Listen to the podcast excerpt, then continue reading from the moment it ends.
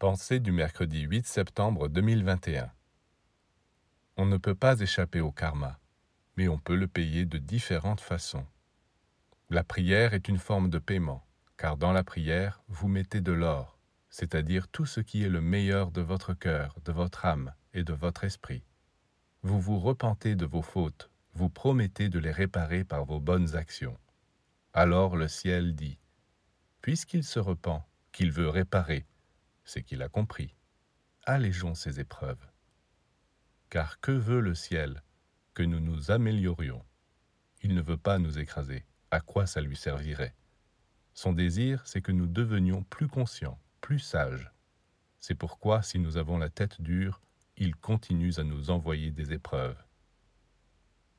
Mais s'il voit que nous comprenons sans avoir besoin de subir toutes ces épreuves, ça lui suffit. Il ne tient pas à nous anéantir.